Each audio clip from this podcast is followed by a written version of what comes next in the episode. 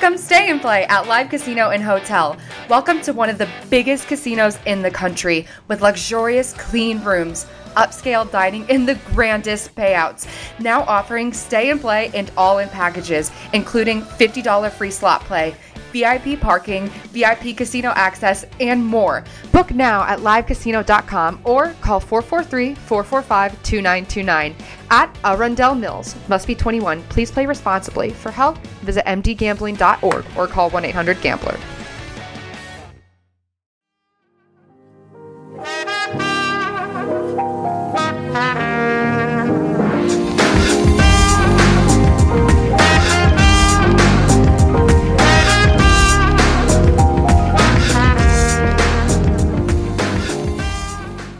Ciao e ben ritrovato finalmente in una nuova puntata del podcast sportivo, no, non più di Insta News, parliamo questa volta di InSport.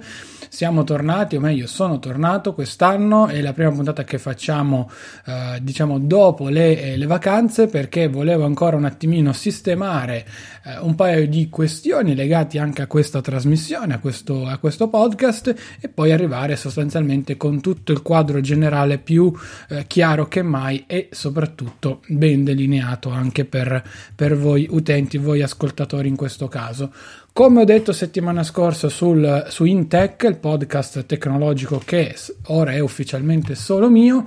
eh, praticamente questo podcast sportivo si trasforma, passa dall'essere Insta, Spo- Insta News Sport a essere più semplicemente in sport, quindi riprende un pochino il concetto del, del nome, ma lo abbreviamo e diventa semplicemente in sport, eh, come, come, vuol, come vuol dire semplicemente all'interno dello sport, niente di più e niente di meno. Io sono sempre Claudio Stoduto, sono sempre qui davanti al microfono a registrare, l'appuntamento fisso non cambia, è sempre quello del, ehm, del mercoledì alle ore dodici, in cui commenteremo la settimana sportiva a seconda degli avvenimenti che ci sono stati. Ovviamente ora come ora arrivano tutte le notifiche che io prontamente silenzio subito, perfetto, e di conseguenza riprendiamo con la nostra prima puntata di questa seconda parte eh, dell'anno del duemiladiciannove. Non posso che non citare la grande vittoria Ferrari di domenica durante il Gran Premio di Singapore. Ferrari ha stravinto, se vogliamo, un Gran Premio molto molto difficile sulla carta e che sembrava essere tendenzialmente eh, a sfavore della macchina eh, di Maranello, della F S F novanta H, ad eccezione poi di vedere due macchine che sostanzialmente hanno ottenuto prima di tutto una qualifica mh, tendenzialmente superiore alle aspettative. Nessuno si aspettava che un Leclerc fosse così forte anche qui, però figlio della vittoria di Monza, figlio anche della vittoria del Belgio, del trend positivo che sta un attimino avendo, diciamo che ci poteva tranquillamente tranquillamente stare, per cui da un lato ok, dall'altro io avevo molti molti dubbi, soprattutto considerando le potenzialità e il giudizio con cui Mercedes arrivava su questa pista. Detto questo, già da sabato tutti ci siamo un attimino meravigliati del buon successo di Ferrari, nonostante un Vettel in terza posizione, però si presagiva un attimino qualche cosa di leggermente diverso, qualche cosa di particolare, ecco, chiamiamolo, chiamiamolo così. Fatto sta che alla fin fine abbiamo visto come sostanzialmente la macchina domenica, un po' per un caos a livello di strategie, si sia comportata comunque molto molto bene. Sulle strategie, vi dicevo, c'è stato un po' di caos, un po' di, eh, di disastro a destra e a sinistra, è vero, è verissimo, e senza ombra di dubbio eh, forse è stato uno dei gran premi più indecisi, incerti fino all'ultimo secondo di tutta la stagione che abbiamo vissuto fino ad oggi, però, però va detta anche una cosa, che sostanzialmente non avevamo ancora mai avuto un gran premio in cui i risultati si, si ribaltassero così dal, dall'oggi al domani, perché appunto, come dicevamo, durante tutta la settimana pre-Singapore, ma la stessa Ferrari aveva detto che comunque era un gran premio su cui non aveva tante e altissime aspettative, anzi tutt'altro, eh, poi abbiamo visto in realtà come la macchina, ripeto, si sia comportata decisamente decisamente bene. Fare un bilancio ad oggi è un po' difficile, sicuramente lo sviluppo aerodinamico della macchina ha giovato tantissimo, si è visto come dal rientro in Belgio la squadra abbia cercato un attimino di eh, sistemare tutto quanto quello che era sistemabile in questa stagione e puntare indubbiamente al duemilaventi con nuova macchina, nuovo progetto e via dicendo, cercando comunque di avere delle basi ottime, perché il mondiale è irrecuperabile a meno che Hamilton non faccia un paio di zeri consecutivi, ma è altamente impossibile considerando la macchina che ha e la squadra che ha. Bottas sembra l'abbia data letteralmente su e ha sessantacinque punti di distacco, se non erro, oggi dal, dal pilota inglese, per cui alla fine, ragazzi, siamo lì, ecco. Il problema qual è? Che se Hamilton vince quest'anno il sesto titolo, come ormai sembra eh, che, che stia, stia per fare, eh, l'anno prossimo Hamilton sarà più affamato che mai. Perché? Perché si avvicinerà al record di Schumacher dei sette titoli mondiali e sarebbe un gran bel, un gran bel movimento generale. Eh, perché comunque è una bella spinta, una bella emozione andare a vincere poi il settimo Gran Premio e diventare insieme a Schumacher il più forte della storia della Formula uno. Beh, eh, la direbbe sicuramente lunghissima sul campione che oggi è, che è Lewis Hamilton. Poi sappiamo duemilaventi, fine duemilaventi ci sarà un po' di caos generale merc- sul mercato piloti, perché comunque tutti i sedili andranno in scadenza, tendenzialmente quasi tutti, anche quelli della Ferrari, almeno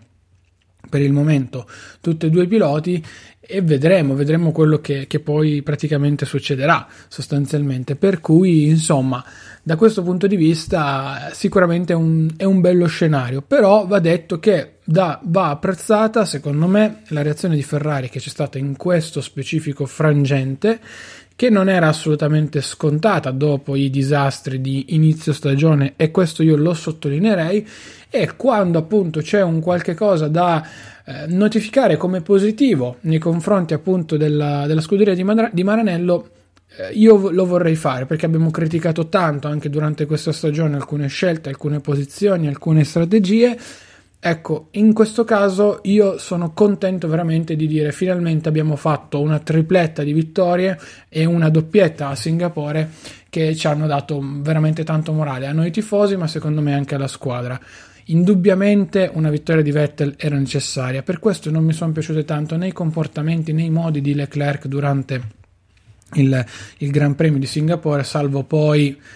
ritornare un attimino eh, nei ranghi quando sostanzialmente si è, eh, si è sistemato con, con, con, con Vettel alla fine Gran Premio. Ovviamente nessuno dei due ha speranze mondiali.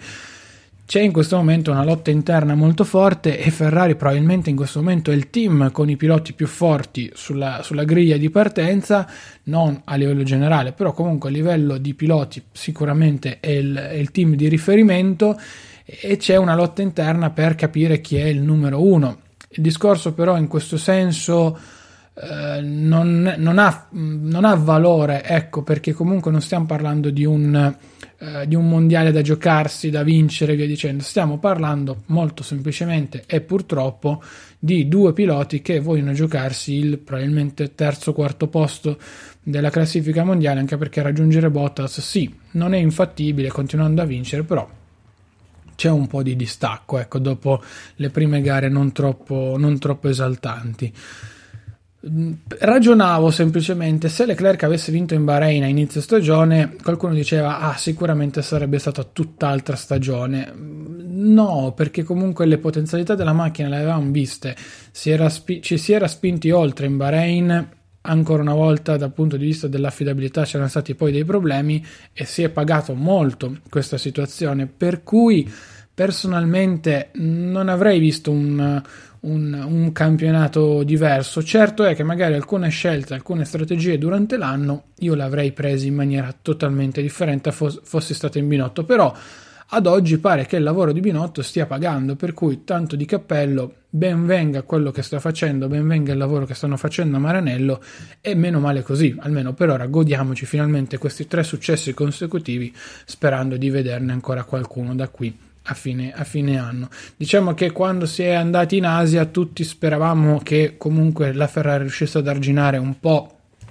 i problemi ed un dominio di... Eh, di Mercedes, che insomma era quasi scontato, però abbiamo visto che ad esempio a Singapore la Mercedes nemmeno è andata sul podio, giusto per tirare un paio di somme, è arrivata la Red Bull che ancora una volta con Honda si è dimostrata probabilmente una delle sorprese quest'anno per alcuni, per altri una macchina da tenere in considerazione, e con il valzer dei piloti che stanno facendo in Red Bull non mi aspetterei che magari un pilota di riferimento arrivasse anche l'anno prossimo al fianco di Verstappen, sicuramente non un classico gallo cedrone che farà casino con lo stesso Verstappen, però un pilota magari interessante, penso a un Hülkenberg per non confermare magari un Albon, rispostare un Kvyat, un Gasly, ecco ci potrebbe stare.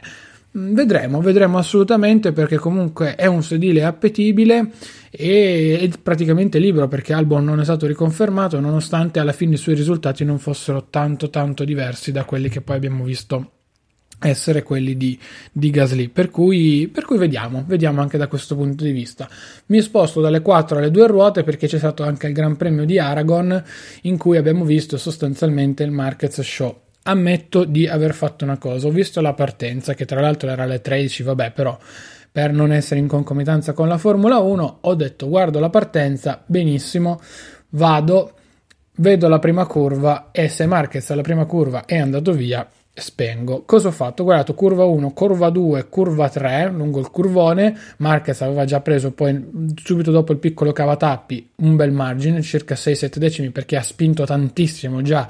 nella primissima eh, fase di gara e aveva già preso il largo, tant'è che poi ho spento, ho guardato il distacco finale e ho visto che aveva circa quasi cinque secondi di vantaggio, era innegabile. Quello di Mar- la cosa di Marquez che non mi è piaciuta um, è un po' l'atteggiamento che è cambiato, ma ci sta, perché comunque è consono di quello che ha, tra virgolette, fra le mani, a livello di moto e non solo, e il fatto di arrivare ad Aragon e dire se non vinco domenica eh, devo rimettermi un po' in discussione, ecco, non è stato passato come un messaggio, come per dire, di umiltà, perché voglio vincere, sono a casa mia, è un circuito che adoro, eccetera, eccetera. È passato quasi come un messaggio di spavalderia, che non, non, non mi fa piacere, non, non, non è un bel messaggio, non è una bella cosa da dire, soprattutto nei confronti degli avversari. Il mondiale anche qui è già chiuso, bello che è andato, se non erro gli mancano due o quattro punti adesso in Thailandia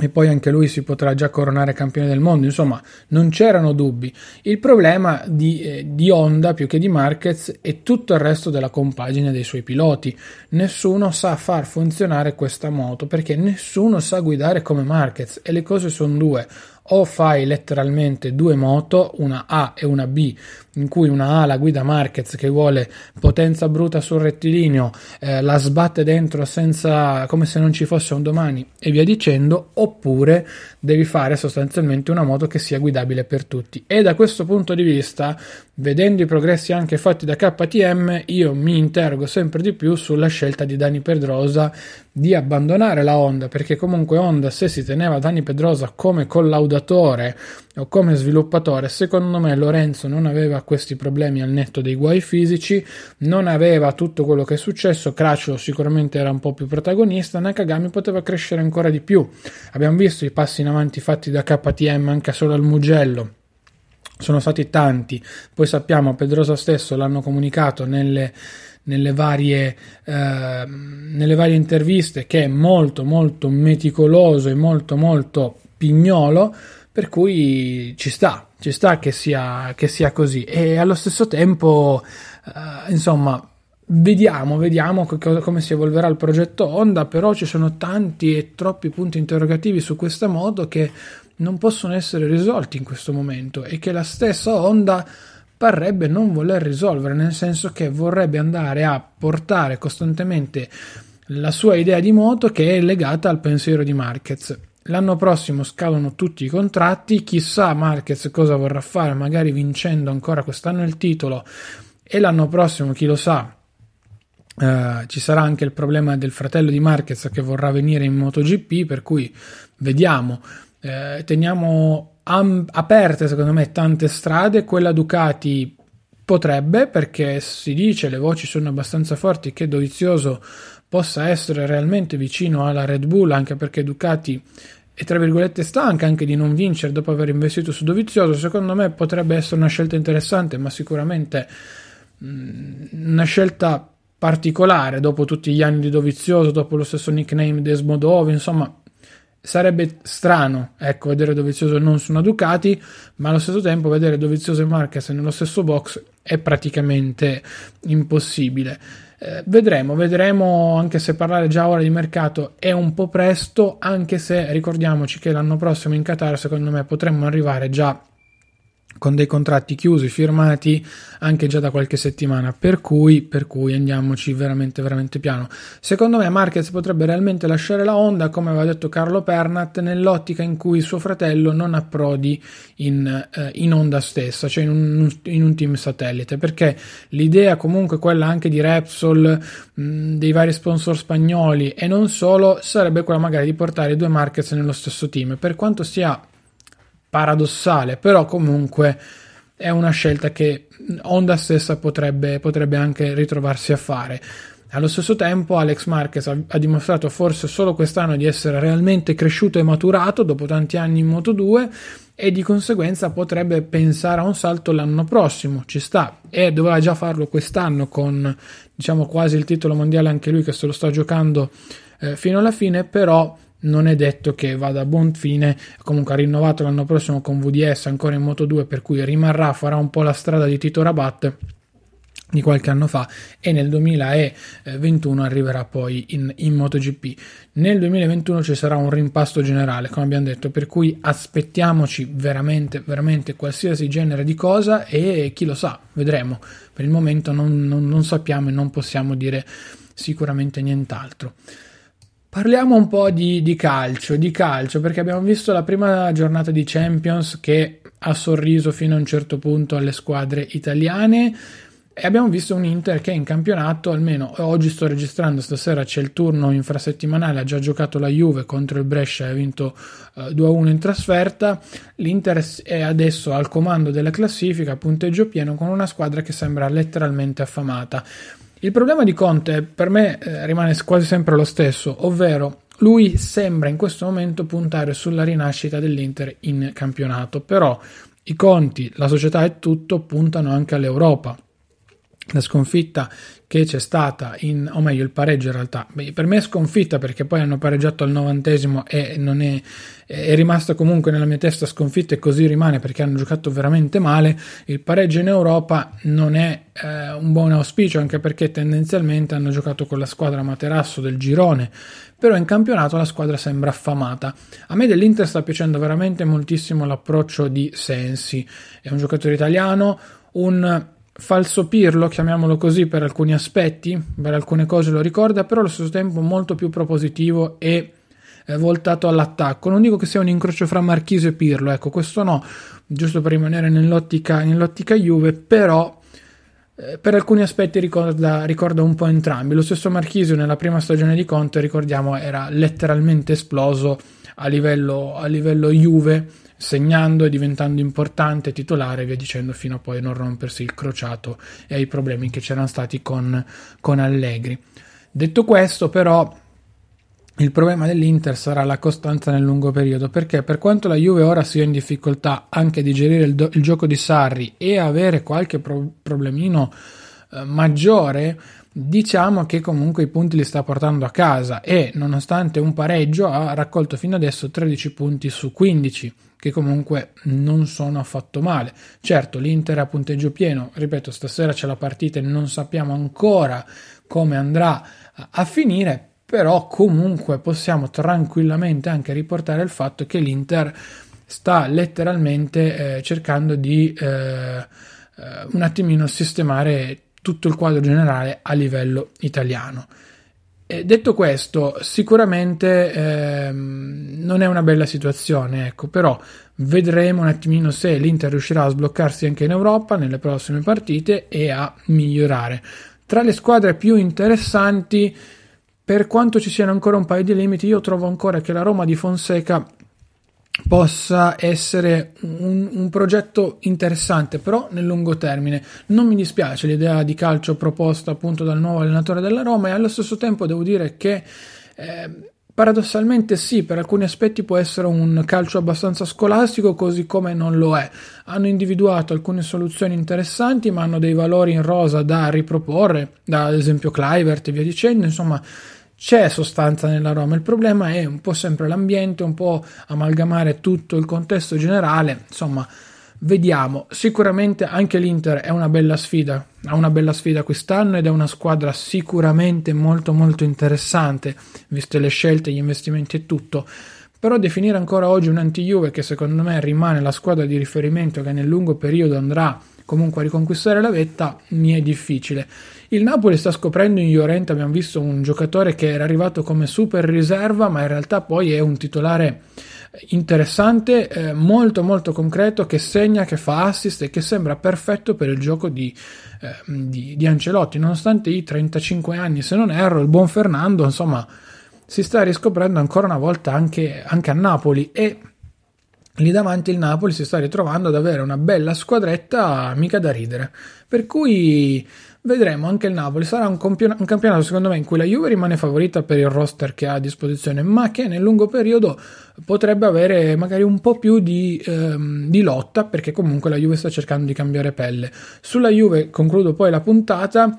Ricordiamoci che il Napoli di Sarri all'inizio fece tanta fatica, si iniziò a svegliare tra ottobre e novembre, per cui tendenzialmente siamo in linea. L'anno scorso il Chelsea fu quasi una meteora, fece il percorso quasi inverso, esplose all'inizio per poi affievolirsi sul finale e riconquistare solo l'Europa League, ma è stato un campionato, è un campionato quello della Premier totalmente diverso dal nostro, con ritmi diversi, avversari diversi, con tutto il rispetto per le squadre italiane, per cui va detto anche questo. Io penso che siamo a fine settembre, oggi il venticinque, da metà ottobre in avanti potremmo realmente iniziare a vedere la prima vera mano di Sarri. Qualche cosa si vede già in questa Juve, qualche cosa lo abbiamo notato anche in Champions, perché ripeto, andare a giocare al Wanda Metropolitano e fare due a due proponendo un calcio propositivo e non semplicemente subendo in uno stadio difficilissimo non è da poco. I risultati in Europa, in Europa